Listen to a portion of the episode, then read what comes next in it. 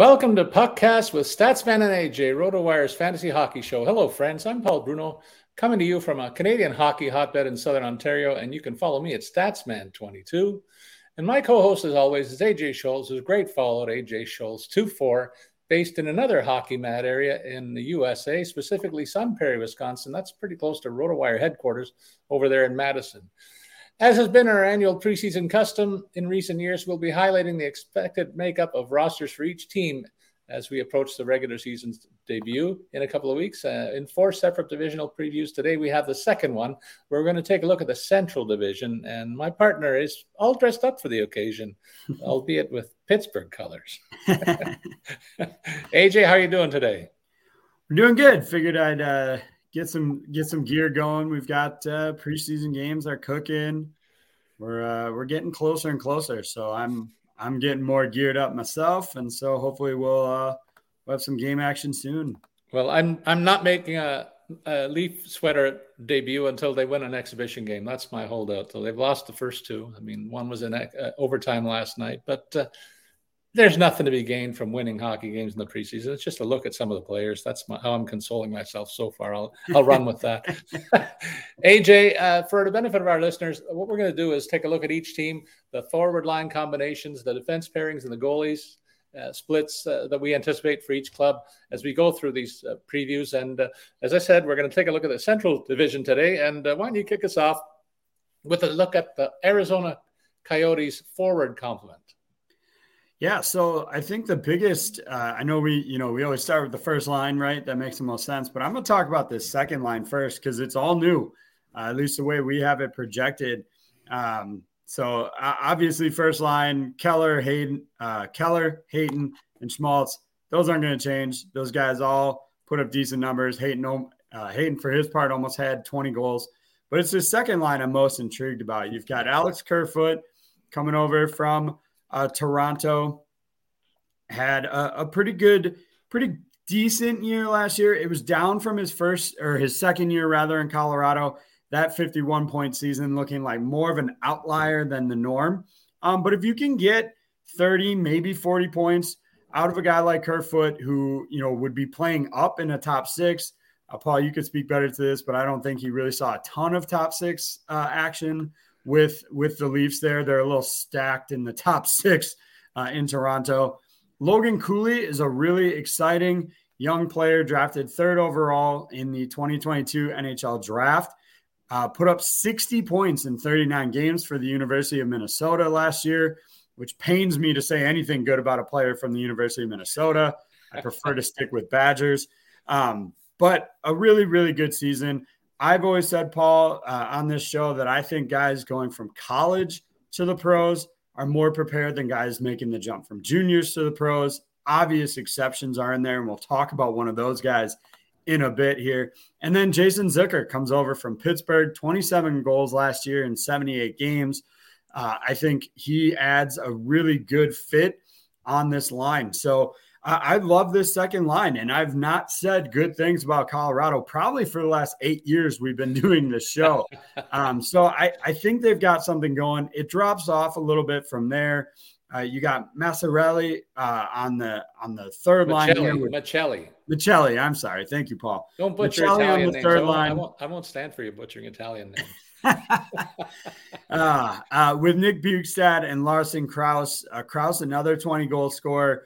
Um, I don't think any of these bottom guys are really going to challenge for a spot there. Maybe a guy like Zach Sanford. Uh, Ryan Zingle is uh, here on a tryout, so there's a name that could jump in. Um, but overall, I think this top six is where their strength is. Uh, that's how the fours break down to me, Paul.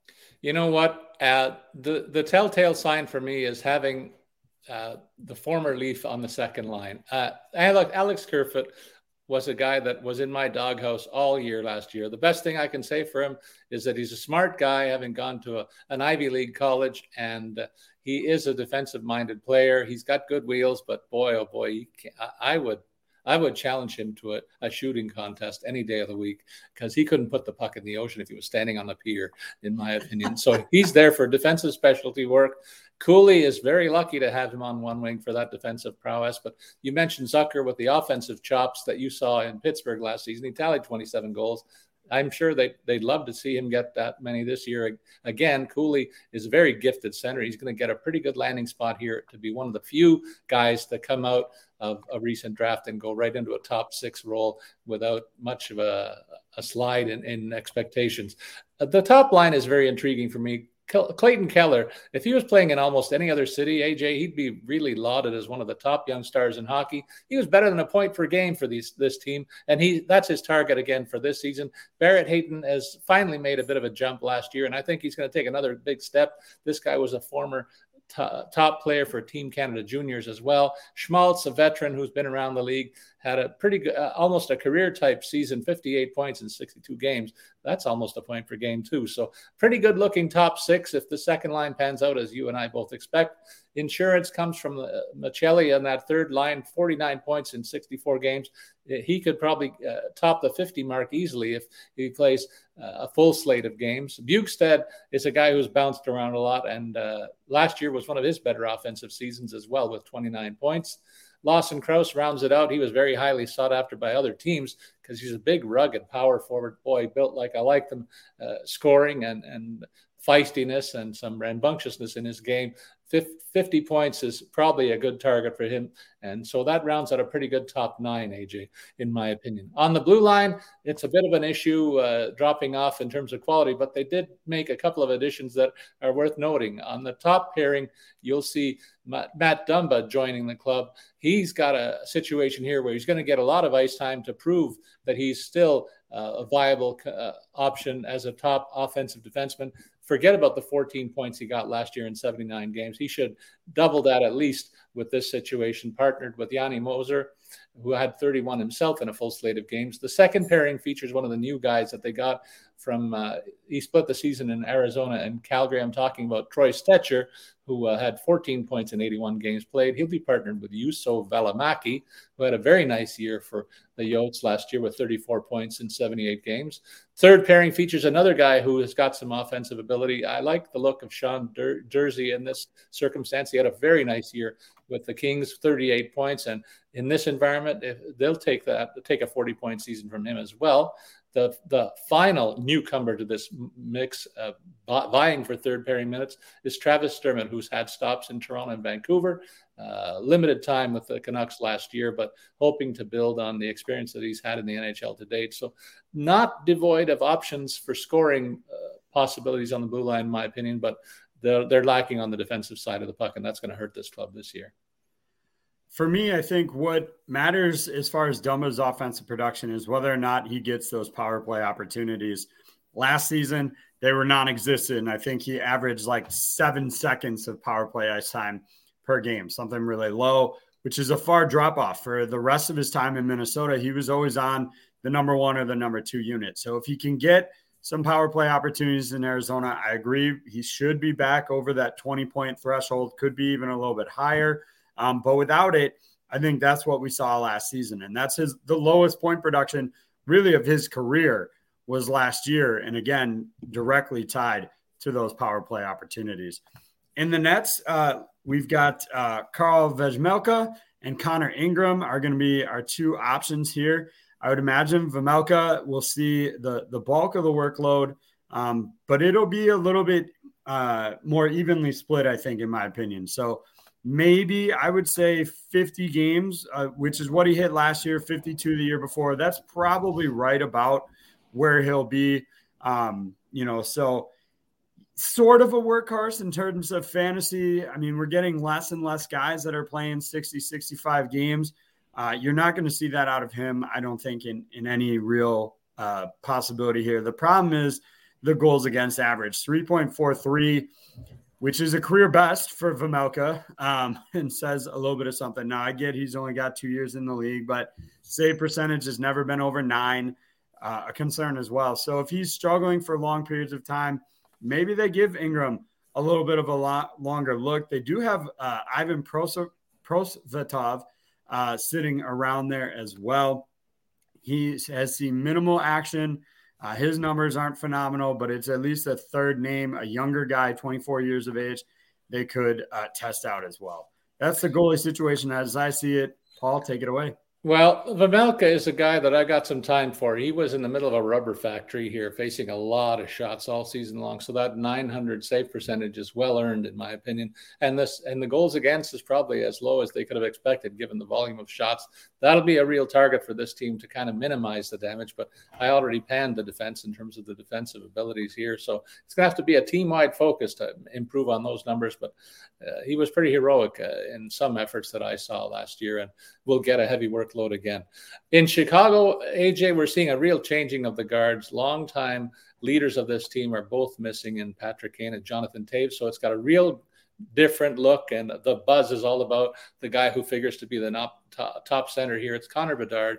He was an absolute phenom in junior hockey and led Team Canada to a convincing win at the World Hockey Championships with some of the best offensive plays that I've ever seen from a junior in my life. So that's how good this guy is. He's uh, he's making people think about the likes of the very best players we've ever seen come out of junior, and that includes a certain guy in Edmonton. So the, the comparisons are already out there. I'm not going to say he's going to score 100 points, partner, but there are people who think that he can be a point per game guy. My sights are set a little bit lower. I'm going to say he's a 70 point guy in Chicago, and He's got some uh, buffers on the wings to help him out. A couple of uh, experienced guys who will play the wing. Uh, one, a newcomer from Boston, is Taylor Hall, who knows all about being a top draft pick in this league. So that's going to be a real blessing for Connor Bedard to play alongside him on the top line. Tyler Johnson's a few years removed from his best offensive seasons, but he's been a pretty good player in this league too for a long time. 32 points in 56 games last year is, is probably something he'll be able to beat if he plays with these two on the top line. It drops off precipitously after this, though. The second unit is a trio of guys who played in Chicago last year and uh, didn't always play top six roles. I'm talking about left wing Philip Kurashev. 20, 25 points in 70 games. Lukas Reichel, 15 points in 23 games. Hopefully, he can match that rate over an 80 game season, that's going to be like a 60 point output. Andreas Athanasiou is a guy that has a lot of offensive skill and should be on the power play with Bedard and a couple of and Hall and company. So his numbers should be at least as good as last year, where he totaled, totaled 20 goals and 20 assists.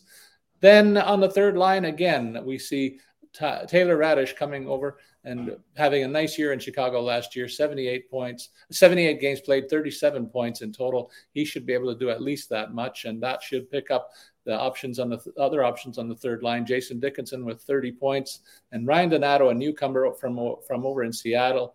He had a very nice year last year 27 points in 71 games played in a third line role. So, not too bad a situation in the third line and the first line. It's that second line that I'm kind of worried about, AJ.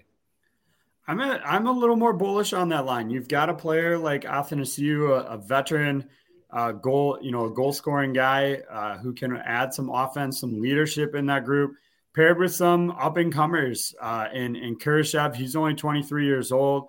Reichel is only 21, so plenty of room for development for them to take those next step forward. Um, so I actually probably like this line uh, probably a little bit more than you do. I do trend uh, to be favorable to to young players, uh, especially Reichel. I think has the opportunity to be a big contributor for them. You know, mid mid six, uh, I would say for him, second line center, third line center, something like that.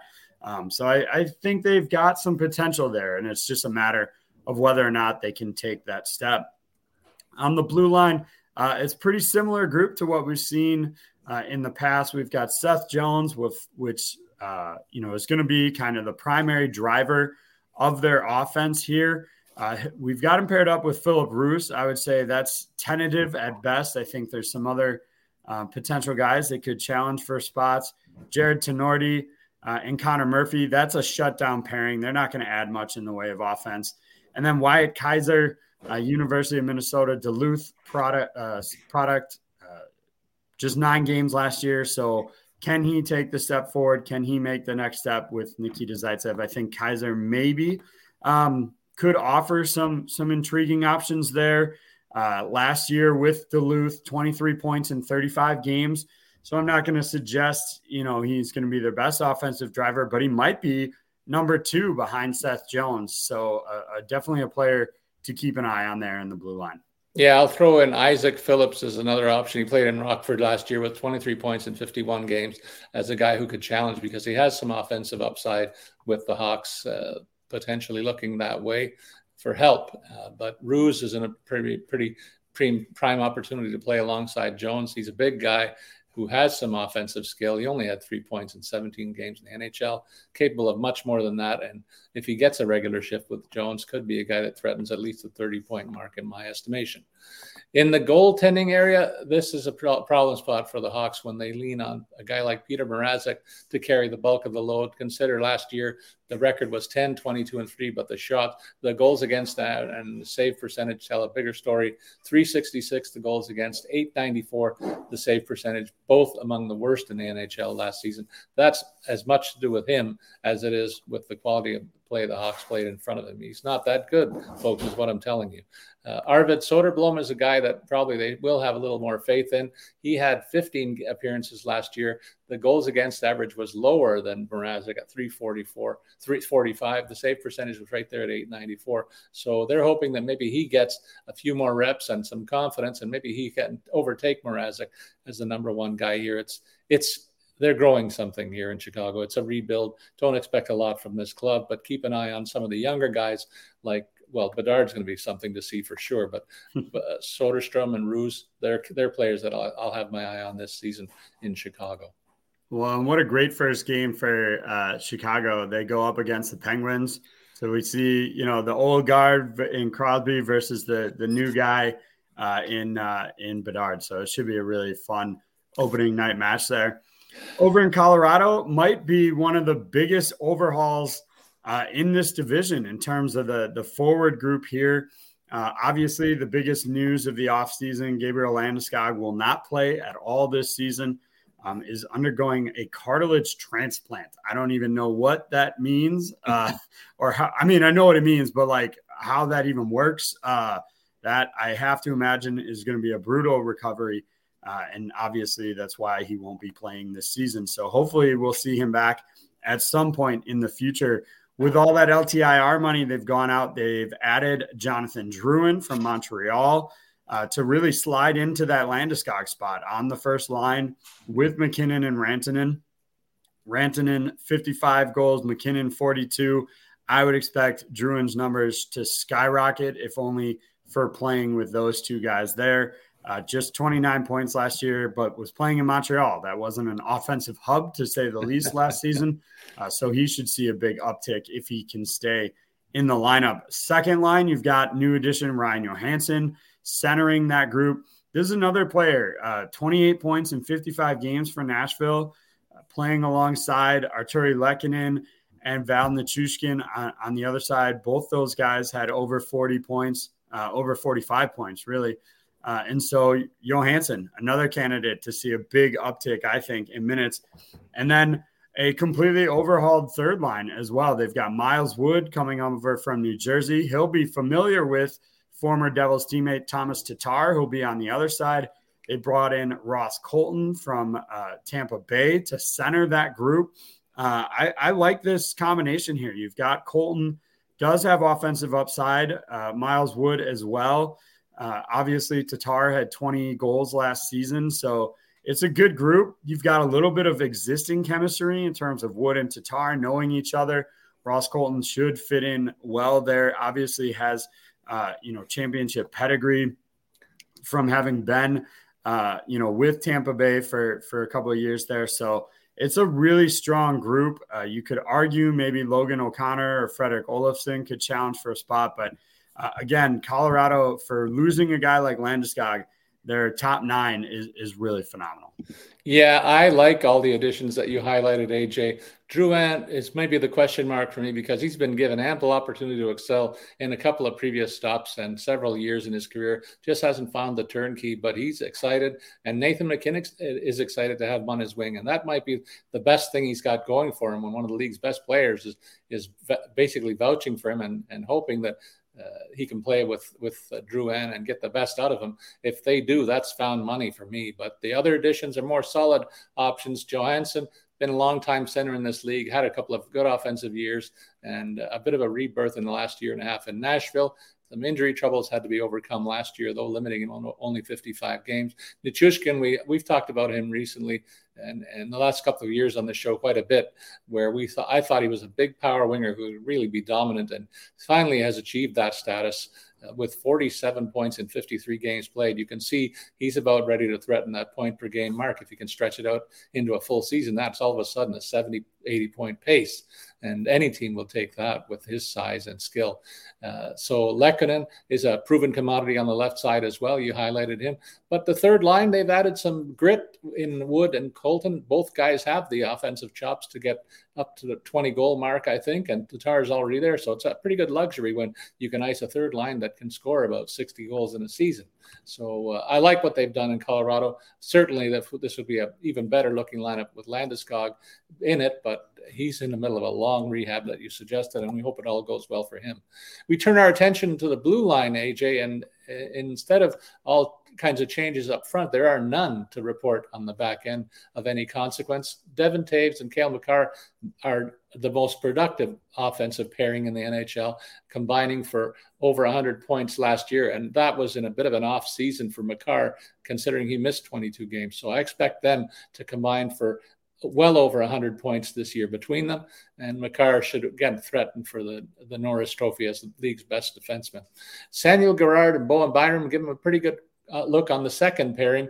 Girard quietly got 37 points last year in 76 games. Bob, Byram is a guy they expect big things from. He was limited to 42 games played last year, but still scored 10 goals and 14 assists. That's a 50 point pace. So quietly, he might be a very good third option offensively in this environment. We turn to a defensive focus on the third pairing with veterans Jack Johnson and Josh Manson, combining for only uh, 18 points last year. They're not going to get much more than that, but they're going to be certainly a shutdown pairing here. And in reserve, they got a guy like a big guy, Kurtis MacDermid. Should anybody get ill or injured, he'll be stepping in to help them out there. Well, with the netminders, uh, here's one of our workhorses, Alexander Georgiev, 62 games played last year, racked up 40 wins, uh, five shutouts, 2.53 goals against average, which was a career best. I would expect we'll see more of the same out of him 60 to 65 games played. He'll push for that 40 win mark, especially you know with the uh, help that he has up front. Uh, I expect this offense to be rolling. Maybe if Pavel Francouz comes back from that injury, you know he could factor in in the back half a little bit. But I think this is Georgiev's team, and he'll play just a ton of games for them. So a player to really target when you're looking at goaltenders for your fantasy league like I did last year. And I, I, really benefited from that. He had a breakout campaign with the 40 wins and five shutouts, the goals against 253, save percentage 916. He'll be backed by Justus Annunen, who's going to get about 20 to 25 starts this season as a backup until Francouz is healthy. He'll be the guy that's number two. So uh, bear that in mind should Georgiev get hurt. Justus Annunen is likely the guy that gets thrown into the breach over here. Then we look at the Dallas Stars. This is a team that's I think is going to threaten for the top of the division. AJ, uh, they're going to be right there with Colorado, in my opinion, tipping our my hand in terms of at least the makeup of the final standings, which we'll get to at the end of this episode. Let's go into a look at the forward ranks here. My friend Jason Robertson, Roope Hintz, and Joe Pavelski are back and looking like they're going to be reunited as one of the top forward lines in the NHL. I'm going to put it to you before I get to anybody else can they squeeze another year out of Pavelski? He had 77 points in 82 games. Isn't he 38 years old now? He is, but I definitely think uh, that he can give them one more year. I mean, you look at those numbers, we didn't see a drastic dip. Uh, I haven't seen anything to indicate, you know, it's it's going to come eventually, and and who knows, maybe this is this is the year it happens. But thus far, we have not seen any decline uh, in his game, uh, you know, 20, 25 goals a season over each of the last three years, just a ton of points, sees a lot of minutes with the power play. So I, I really don't expect to see that. And they, they even dropped his minutes last year. It was his lowest minutes at 1743 in the last couple of years. So I, I don't see a decline yet for Joe Pavelski. Well, I'm going to see if you feel the same way in a couple of weeks when we, we preview the Maple Leafs and a certain captain over there who's probably a very similar profile. But we'll save that for a couple of weeks from now. But I, I'm bookmarking this one, AJ. To continue with a look at this lineup, Jamie Benn had a rebirth last season uh, to show his offensive skills having eroded 78 points in 82 games played, more like what we expected from him earlier in his career. So that was a, a real good comeback season for him. And across the ice, he'll be partnering with the opposite wing Evgeny Dadonov, who split his time with Montreal and Dallas last season, had 33 points in 73 games. Hopefully, a full year in Dallas gets him more than those totals. Wyatt Johnston looks like he's given uh, a primo opportunity to center that second pairing second group, uh, 82 games played, uh, full slate, and he acquired, acquired 41 points. He'll hope to build on that. If he gets to play alongside the rejuvenated Jamie Benn, who can repeat that season, those numbers will go up. The third line features Tyler Seguin at center, 50 points in 76 games, shows you he has declined a little bit from the, the high uh, scoring totals that we've used to seeing him, but but he can be thrust into the top six if one of the other two guys falters, and that uh, alone should should possibly see a spike in his totals. I think he's got a, a 60 point season in him still. So I'm going to see an uptick from the 50 that he got last year. Mason Marchment, a rugged winger who has some good hands. He had 31 points in 68 games played. I think he should threaten the 40 point plateau here on an improved Dallas club. And the main reason for those two guys' numbers going up is because Matt Duchene is new on the scene, coming over from Nashville, 56 points for him. He has been a center in the past as well. So you might see him and Seguin flip flop a little bit in terms of the responsibilities that they play. They'll play together. And uh, he too should be uh, threatening the 60 point mark with this trio.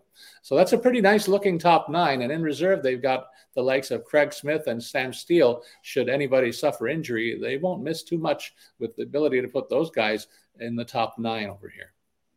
Yeah, I think the biggest question mark for me, Paul, you highlighted it, is is Dadonov. What what sort of production are they getting out of him? And it's not if it's not there, they could move Seguin up to the wing. They could move Duchene into that spot. Craig Smith, Sam Steele, any one of those guys, even just for a dip in, in production out of Dadonov. Not even talking about potentially injury replacements. So it's a really really deep forward group.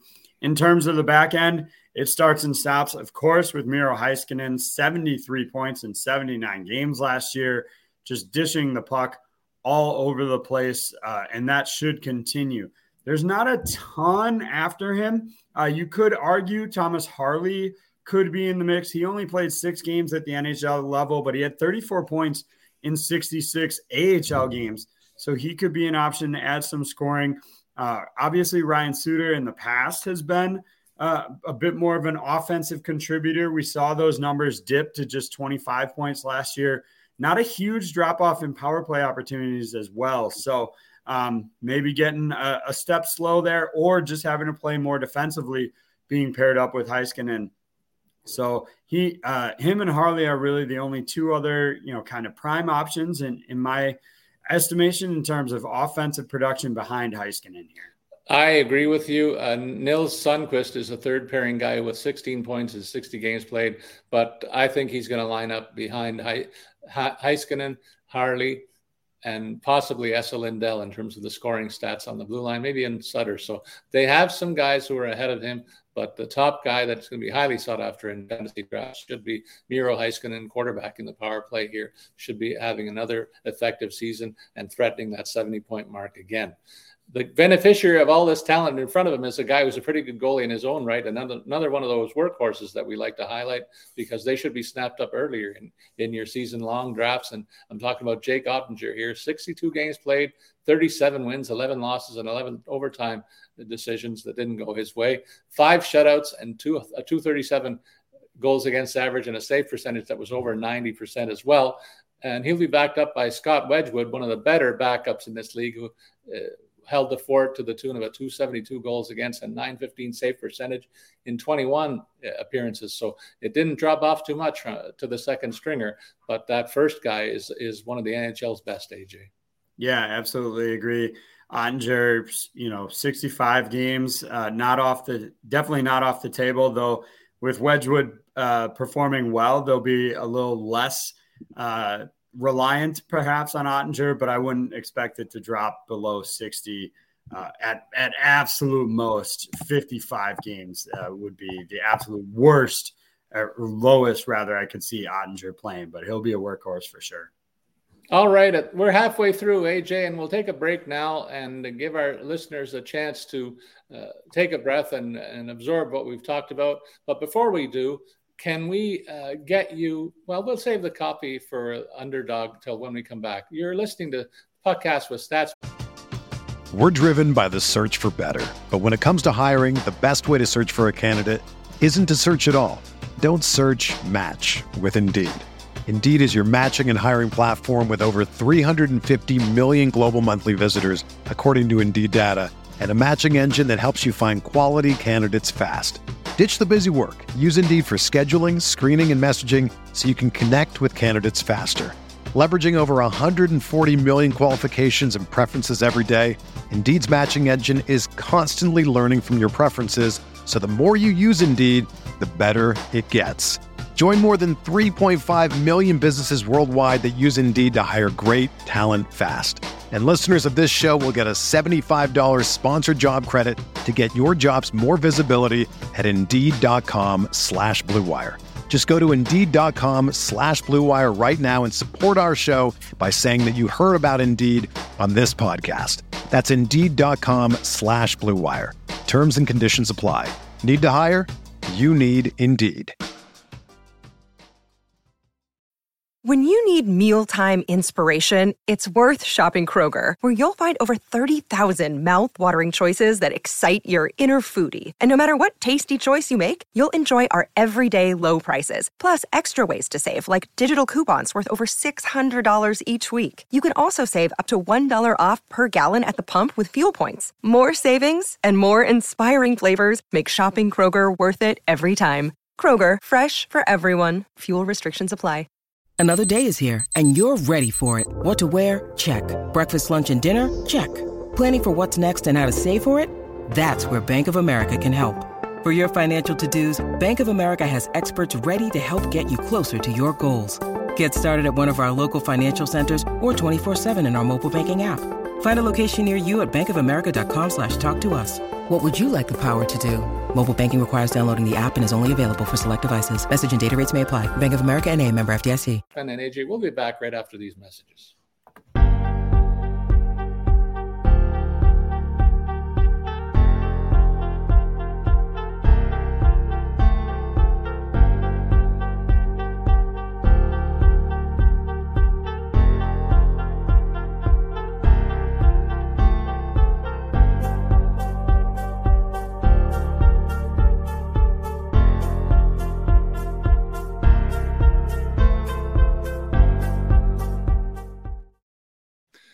All right, we're back at Pupcast with Statsman and AJ. And as promised, I want my partner to go through and give you an update on the underdog fantasy organization that supports this program.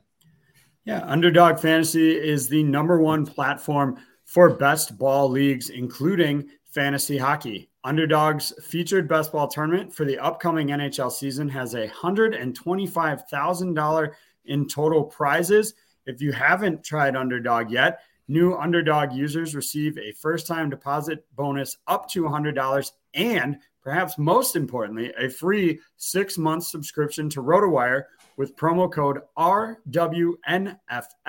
That's promo code RWNFL. Visit underdogfantasy.com or download the app today and use promo code RWNFL to claim your free RotoWire subscription. And that's not just a hockey subscription. That'll get you access to the full site and the deposit bonus there. It's really a great offer for new underdog users. All right. And the fifth team they're going to look at today is the Minnesota Club, Minnesota Wild. Kirill Kaprizov, one of the superstars in the NHL, limited to only 67 games played, still notched 40 goals. So you can see this guy's capable of 50 if he plays the full slate. And that's my target for him on this club this season. Ryan Hartman is an under appreciated center here, in my opinion. 37 points in 59 games played. I think he can threaten the 60 point mark if he plays a full slate himself because he's also supported by Matt Zuccarello. I keep saying one of the better playmakers from the wing position. He produced 45 assists among his 67 points in 78 games played. So, really good quality line to lead this attack. And it doesn't, it drops off a little bit, but not as much as some other teams when you consider the second trio, also guys that played much of the year in Minnesota, only one exception, Marcus Johansson, split the season with Washington and the Wild last season, tallying 46 points in 80 games played. He's a power play specialist of note, too. So keep an eye on him on the special teams. Joel Eriksson Ek, a good scoring center uh, at the second slot. A luxury that a lot of teams don't have in the NHL. 61 points in 78 games last year, should threaten the 60 point mark as well. Matthew Boldy was a was a guy who broke out here last year, combining 31 goals and 32 assists in 81 games played for an outstanding season that not too many people saw coming, and they'd love to see him duplicate those numbers. It drops off precipitously uh, from that standpoint. The only other guy who is a guy that reached double digits in scoring here was Frederick Gaudreau, 19 goals, 19 assists. And then it's pluggers like Marcus Foligno, Connor Dewar, Patrick Maroon is over here from Tampa to fill out the rest of the roster and might keep, keep an eye on Brandon Duhaime, who had nine goals in 51 games played. AJ, they're also expecting some some return from Marco Rossi, who was highly regarded a few years ago, but really hasn't made the grade yet in the NHL. Yeah, I agree. Uh, Boldy, uh, probably the the biggest uh, biggest surprise last year, taking that step, uh, and and well, maybe Freddie Gaudreau, honestly, 19 goals is a lot for out of him. Um, but he's had some really two back to back solid years in Minnesota, very decent offensive production. So a player worth considering, you know, late late round draft uh, in your in your redraft leagues. In terms of the of the blue line, uh, we've got Jacob Middleton, shutdown player with Jared Spurgeon, uh, going to be your more offensively minded guy there. But I'm going to suggest that Brock Faber will lead this team in defensive wow. points. You heard it here per, okay. first ball. Another University of Minnesota product, 27 points in 38 games last year. Was originally actually drafted by the Kings back in 2020. Um, look, the the good news about me having to talk about all these University of Minnesota players is that they're not with the Gophers anymore. So mm-hmm. uh, hopefully uh, the Badgers can be better. Sorry quick aside there. Um, anyway, I think Faber has the chance to potentially lead this team. Spurgeon had uh, 34 points last year in 79 games, so it's not a huge mountain to climb there. He's paired up with Jonas Brodin, a nice shutdown pairing for him. Calen Addison, another player who could maybe chip in offensively here as well. Um, but yeah, that's that's probably my first bold call of the year.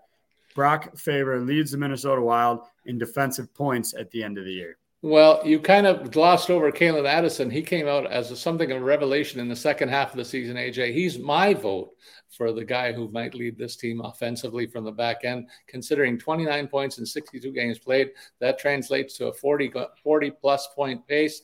And I'll set that as the bar that Faber has to achieve to, to be the number one guy here. Uh, Addison couldn't cut it with the Penguins. He's not going to be that good. Okay. He'll be solid. I, I he he will be very good, but but that's three good options from the back end that not too many teams can, can say they have. So uh, a, a, real bonus for Minnesota. But we always talk about their defensive depth. It seems year in year out. It's another year where we'll be able to say it again. I'm sure. And again, a beneficiary of that. Situation are, maybe both goalies here, AJ. And I wonder how you feel about the goalie split. But it looks like Filip Gustavsson goes into camp as the number one guy, appearing in 30, uh, 39 games last year, which is less than half. Marc Andre Fleury with 46 appearances, but he's getting a little long in the tooth. And I think you would even concede, concede that. I mean, I know you're wearing, uh, maybe still wearing some uh, pajama bottoms with uh, Fleury's face on them as we speak. I'm not going to ask you to stand up, but uh, look at the numbers here. They're pretty consistent. Gustavsson, 210 goals against, 931 save percentage. Fleury, 285 goals against, and a 90.8 save percentage. The goaltending's in good hands here one more time. Yeah, absolutely. I mean, in terms of redraft, uh, you know, the only concern is that uh, neither guy really tracks to be upwards of, of 50 games played. It's it's probably going to be a relatively even split, I would imagine. Maybe you get one, you know, hot hand, uh, you know, leading the way there. But uh, yeah, I would expect right around 39, 46, you know, somewhere in that range, 40 games apiece for for these two guys heading into next year, which unfortunately decreases their value in terms of uh, fantasy contests unless you can get both, which is uh, certainly doable. And and I think with these two would be a viable option to try and get both and just make sure you're adjusting your lineups appropriately uh, to to make sure you do it. We'll head over to the Nashville Predators, who have had some changeover. We've mentioned a number of Predator former Predators already uh, on the show today, and a lot of that starts with this first line here. Filip Forsberg is, of course, back.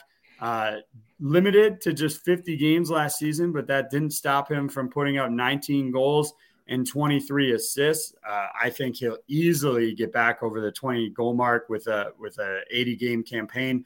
Could even push for more. Here's the question mark: Can he play 80 games? Not even saying 82, just 80. He has not gotten over 70 games in a season since 2016 17. It has been a long time.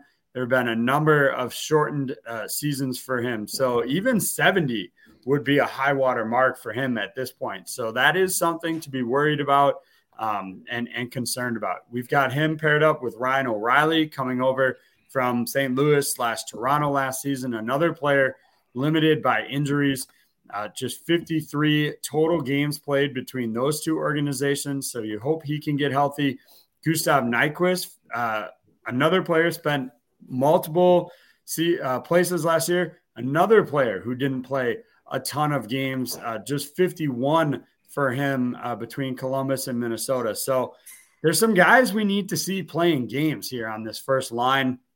And then the concern is what do they have after that. Uh, it's it's not a lot, but it's also a group of untested players here. You look at Kiefer Sherwood, 32 games played, Thomas Novak, 51, Luke and uh, Evangelista, 24, Parssinen, 43, Tomasino, 31. I mean, these are guys who are untested the last couple of years. Cody Glass, really the only other veteran uh, with uh, a ton of games under his belt in this this top nine here. So uh, they're going to need to make some strides. They're going to need to get some guys that stay healthy. So there's a lot of questions for me looking at this Nashville forward group.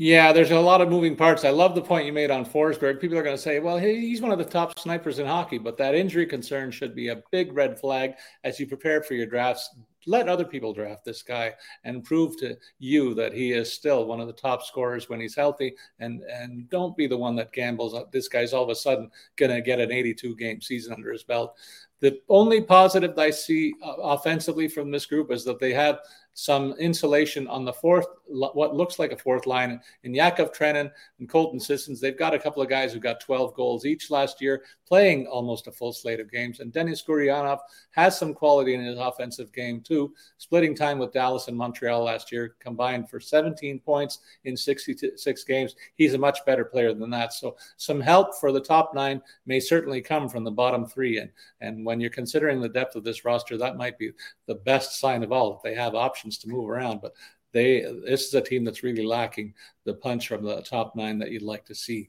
On the blue line, they have one of the signature offensive players in the league on the back end here in Roman Josi, 59 points in 67 games played.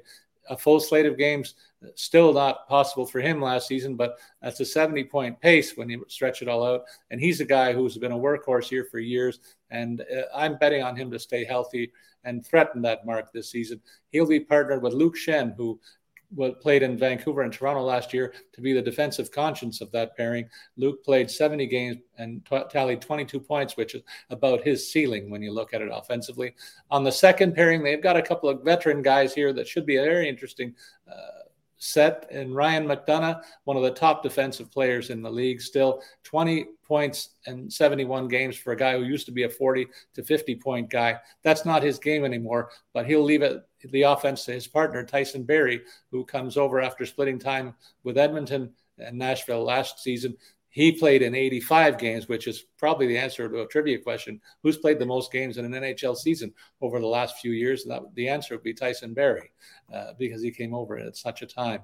Uh, that one team was ahead of the other in total games played. 55 points his total last year offensively. He's going to be a guy that uh, that will see those offensive numbers tumble a little bit because he won't get the first power play minutes.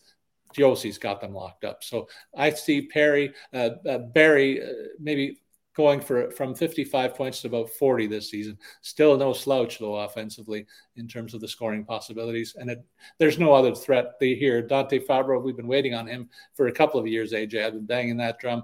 11 points in 79 games played last year tells me maybe the offensive side of the puck is not what he's all about, but uh, he, he'll be a guy that helps this club with a third pairing role alongside Jeremy Lauzon, who's been a defensive specialist for years, bouncing around from Boston and now winding up here in Nashville.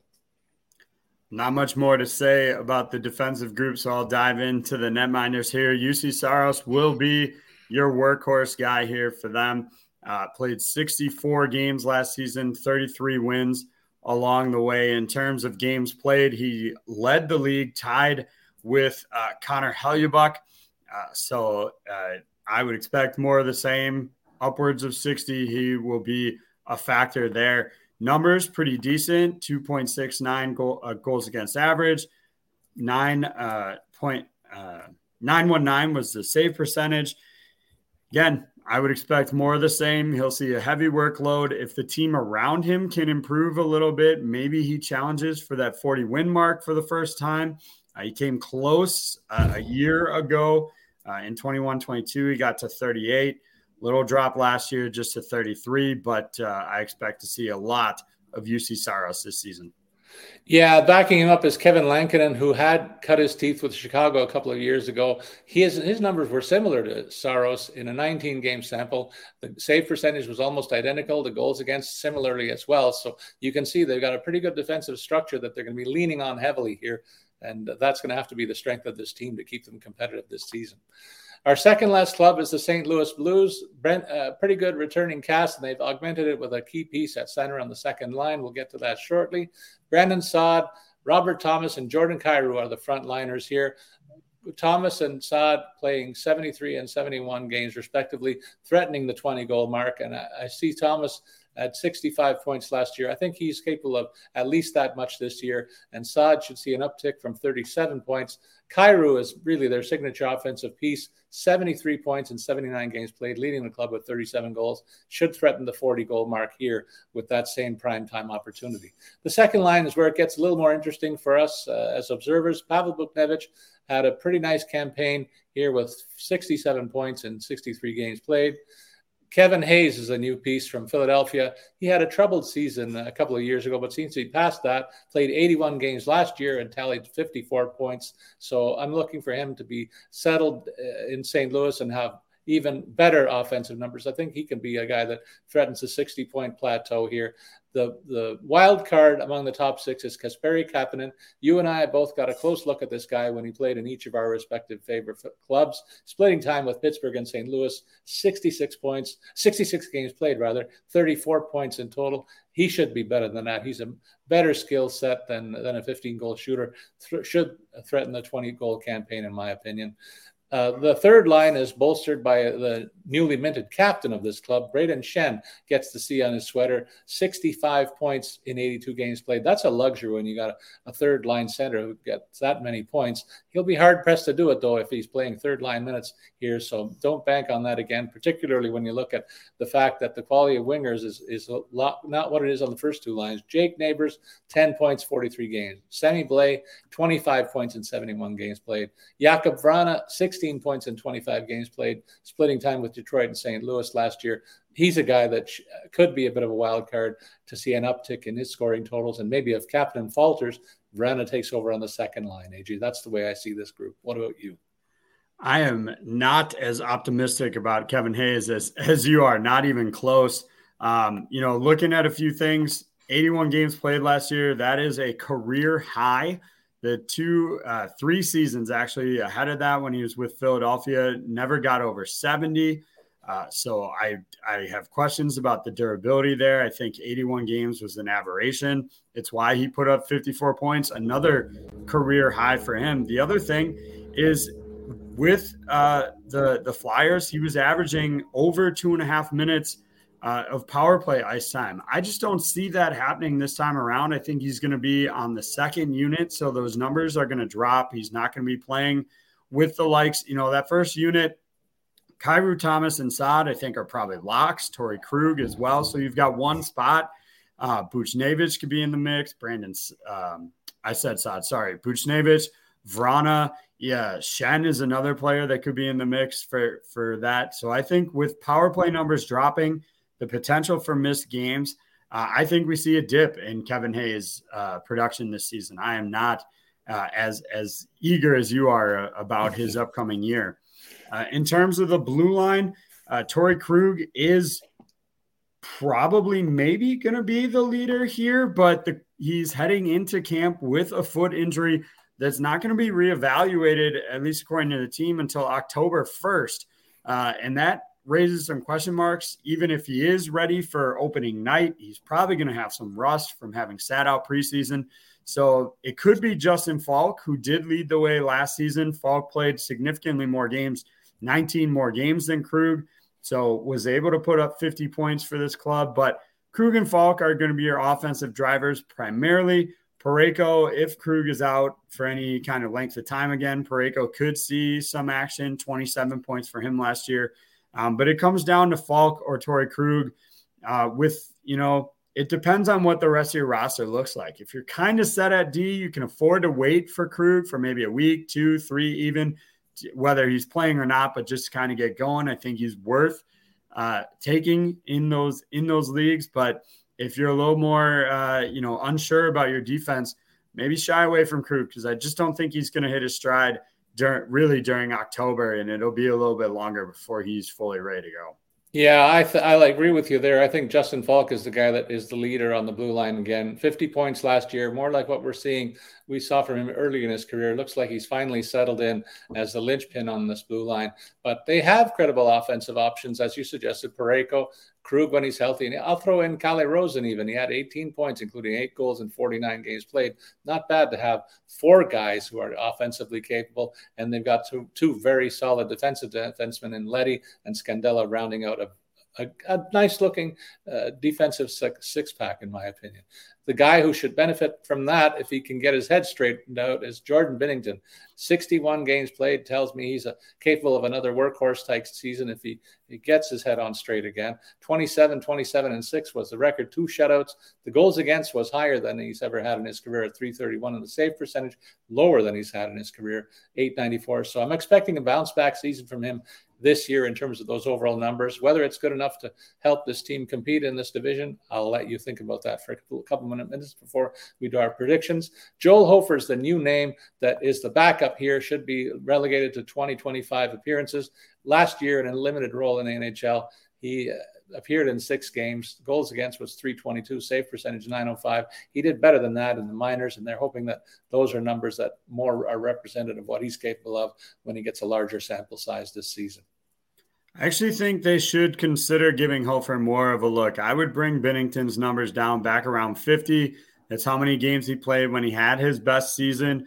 Uh, you mentioned those Joe Hofer's numbers in, in the minors 27 wins, 15 losses, five uh, draws there, 921 save percentage, 2.5 goals against average, 47 games played for the Thunderbirds. So I would give him an extended uh, look and maybe try and cut into Binnington's workload only because I think it will help Binnington to be better. I, I think this team will struggle mightily if they have Binnington playing uh, upwards of 60 games next year. Over in Winnipeg, uh, we've had uh, some big changes there as well. Um, it'll be, uh, you know, uh, Mark Scheifele and Kyle Connor still on that top line. They added Gabe Vilardi from the Kings. We've got him penciled in 23 goals in 63 games. Uh, if he produces at that level, obviously an 80, 80 some game season would be pushing for, for the 30 goal mark there easily. Um, Nikolai Ehlers is another player limited to just 45 games last season. They're going to need him to be healthy. Cole Perfetti, 51 games played. Uh, so a couple question marks on that second line. Nino Niederreiter, 24 goals, 78 games. I think he'll do pretty well uh, on that second line for them. He'll be, I think, the offensive driver for them. Another LA Kings addition, Alex Iafallo, comes over. He'll be on the left wing of the third line with Adam Lowry and Mason Appleton. Again, another player uh, beset by injuries that saw his numbers kind of drop off. They do still have Namestnikov, who could factor in to that top nine as well there. So uh, another team needs some guys to play some more games. Uh, a couple new additions uh, in terms of Vilardi and Iafallo from the Kings. AJ, I like the look of this forward group. That's no surprise. They've been the strength of this team for years with Connor and uh, Ehlers being the top two of the top snipers when healthy. Ehlers is a guy who was limited only 45 games last year and he produced 38 points. You extrapolate that over 82, that's closing in on about 70 point season. Not bad when you got two guys on the left side who are almost a point per game player when you consider Kyle Connor had 80 and 82 games played last year. Vilardi's a nice addition on that top line as well, but uh, I'm concerned about Mark Scheifele. I hope that his head is on straight because there were some sound bites this summer that told me he was unsure about whether he wanted to even stay in Winnipeg. Well, he's there right now, and uh, he's he's one of the leaders on this club, and he has to realize that he has to do his job as the number one center. And I wonder if he can get the 68 points in 81 games uh, if he isn't as focused as I think he needs to be. The guy who I think will pick up the slack and who I'm calling for in a bit of a break, breakout campaign is the number two center here in Cole Perfetti. Eight, 30 points in season and 51 games played. I'm looking for him to break out and play a lar- larger portion of the games and stay healthy. Got quality wingers. I mentioned Ehlers on the one side. You touched on Niederreiter. That's a pretty good landing spot for him. And he was a very high scorer in junior a few years ago. And it's time for him to show that at the NHL level. I like the addition of Alex Iafallo on the third line here. Yet another guy who missed a chunk of games and should threaten the 20 point 20 goal mark. Adam Lowry is a very solid third line center, a guy who has some offensive ability, but really is a nasty bit of business on the defensive side of the puck. And Mason Appleton, another big rangy guy who has to do better than 16 points in 41 games played. All in all, a pretty nice looking nine pack. And in in the fourth line, in the depth of this roster, they've got a guy who split time with Tampa and Winnipeg last year, and Vlad, Vlad Namestnikov, 25 points in 77 games. If anybody gets hurt, he'll be the go-to guy to take up a roster spot there in the top nine. Paul, you going to take us through the defense then? Yes, I will. I, I, had to collect my thoughts here for a second, AJ. I'm going to look at the one of the, one of the top scoring blue liners here in uh, the league. I expect him to replicate those numbers. Is Josh Morrissey, 76 points in 78 games played. Hard pressed to duplicate those numbers because uh, not many guys do point a game pace in, in this business from the blue line, and uh, that'll be a tough task to repeat. Neal Pionk is probably the second best guy in the depth chart offensively here. He'll be on the second pairing, comes in with 33 points in 82 games played, and probably the number two option as the point man on the power play situation. It drops off considerably from then. Uh, Dylan DeMelo will pair with Morrissey on the top group with 27 points in 75 games last year. That's probably a ceiling for him. He's not noted as a top scoring guy, but a real good defensive complement to Morrissey. And ditto for Pionk. He's got Brendan Dillon with 23 points in 82 games, but really one of the top shot blockers in hockey and a, and a rugged guy too. So that's what I like to see, AJ, in terms of setting up your defense. I don't really, I'm not a big fan of, of setting up your top two offensive guys on one pairing. I'd rather see them split up and be complemented by guys who are defensive consciences that they can lean on. And it extends to a third pairing here with Nate Schmidt being a solid two-way defender and allowing Dylan Samberg to continue to grow his game. And uh, we'll see what we get out of him. But Nate, not a bad option to have a guy like Nate Schmidt in the depth of your roster. And in reserve, they have the hulking presence of Logan Stanley, who, if he could get his uh, game together, would be another imposing part of this this complement. I'll be curious to see how much time he gets uh, this season in Winnipeg. For the goalies, I would be absolutely shocked if Connor Hellebuyck played any less than the 64 games he played last season.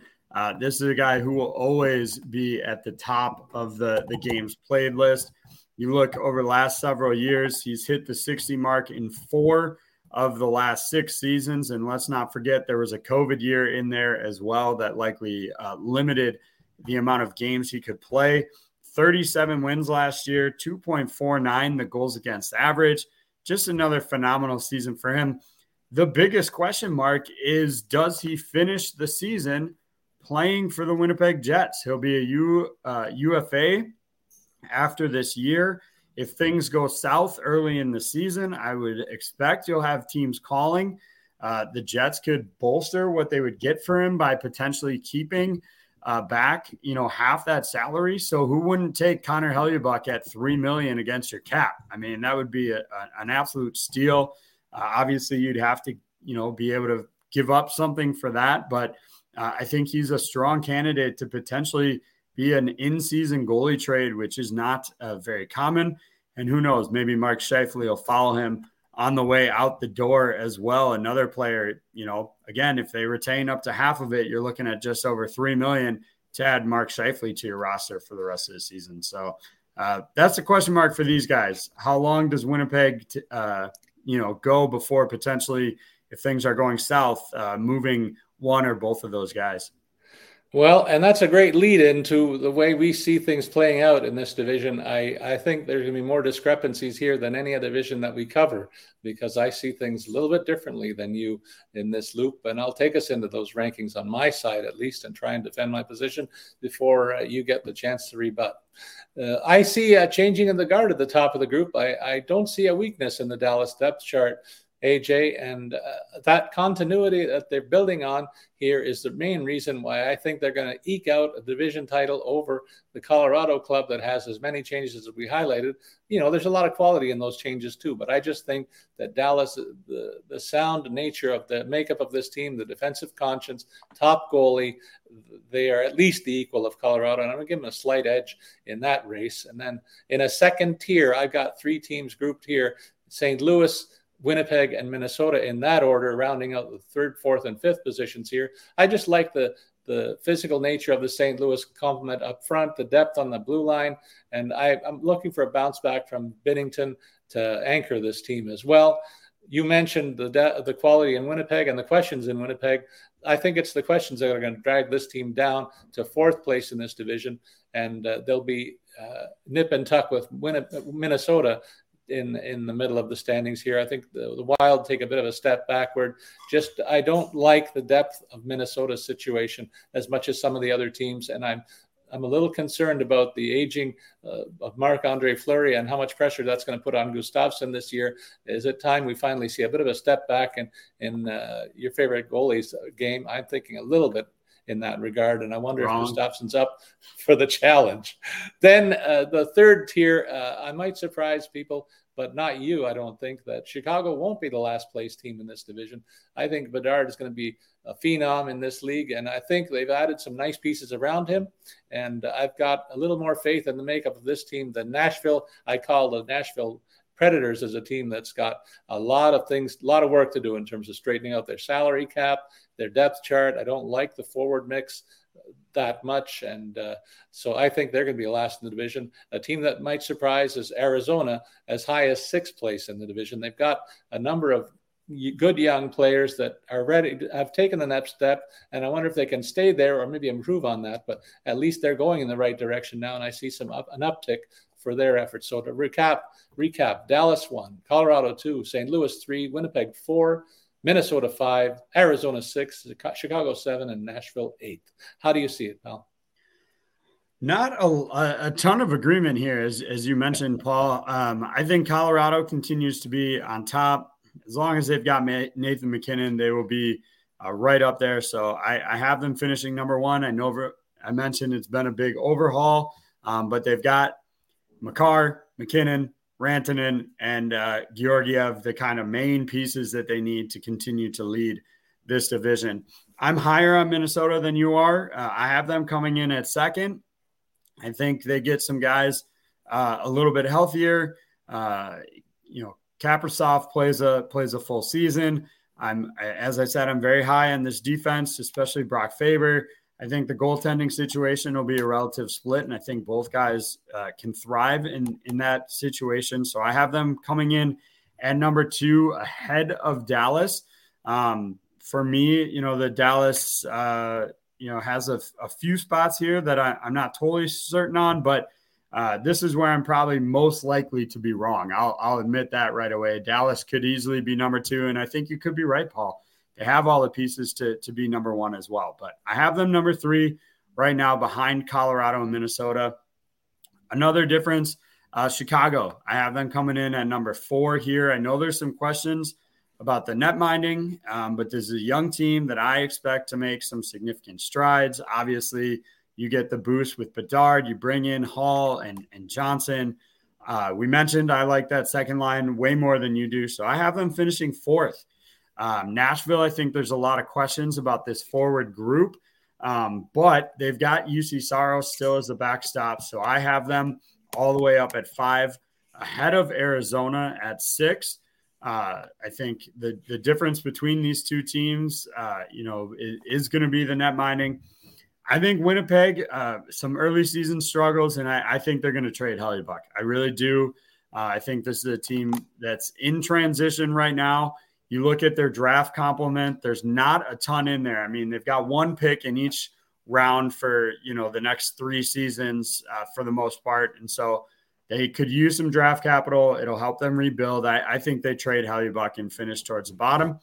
And then I did not forget St. Louis. I have them finishing last uh, on the on the the year. The questions about Krug's health. Uh, can Jordan Binnington, you know, bounce back this year? I'm not high on Kevin Hayes you know, Kasperi Kapanen to me is not a top six winger. Um, so there's a lot of things here that I'm not particularly fond of in the makeup of build in this team throughout the roster. And so I put uh, the St. Louis Blues at the bottom. So this will be an interesting one to come back to at the end of the season, AJ, because of the differences that we have. And the only team that we agreed on is Arizona in the sixth spot. That's kind of interesting to me because uh, for years and years that team was the doormat of this division. We both don't think they are going to be again this season, but uh, time will tell. Uh, to see who is has the most right. It'll be interesting, uh, a thing that we'll track during the course of the year. Any final thoughts, AJ? We're going to take a look at your Metro division next week, and I know you're chomping at the bit to talk for an hour on the Pittsburgh Penguins. You're going to have to cut that down, but uh, I'm looking forward to taking on that group next. Uh, that'll be that'll bring us one week before the NHL season. So the games are get the exhibition games are starting. I don't know if you've seen any action so far. I've watched a few games, and uh, I really am excited about yet another hockey season in the offing here. Yeah, absolutely. I'm I'm always uh, intrigued to see what the kind of line combinations look like. Uh, honestly, who gets out of uh, preseason games without losing anybody for the year? That's always a big question mark. Um, and so, yeah, we'll we'll track that along and and uh, see who could benefit from added ice time, who makes teams uh, that might not otherwise. For example, just saw today uh, Mark Pysyk uh, was uh, on a PTO with the Penguins, but now hit uh, with a long term injury. So I'm guessing he probably won't make the roster. Um, so there'll be more of that, unfortunately, that we'll see, and, and what guys could benefit from uh, additional roles. What PTO guys even make teams is always something to, to track as well. And we will have a pretty good summary of those situations in the coming weeks. Not yet another reason to come back and listen to, to Puckcast with Statsman and AJ. We thank you for joining us today. Please note our next episode will come your way, our third divisional preview of the Metro Metropolitan Division coming up next week. As always, in the interim, we remind you that we're here to assist you with all things related to your enjoyment of fantasy hockey. So we encourage you to send your comments or questions on Twitter, where you can follow me, Paul Bruno, at Statsman22. You can follow AJ at AJ Scholz24. So long, everybody.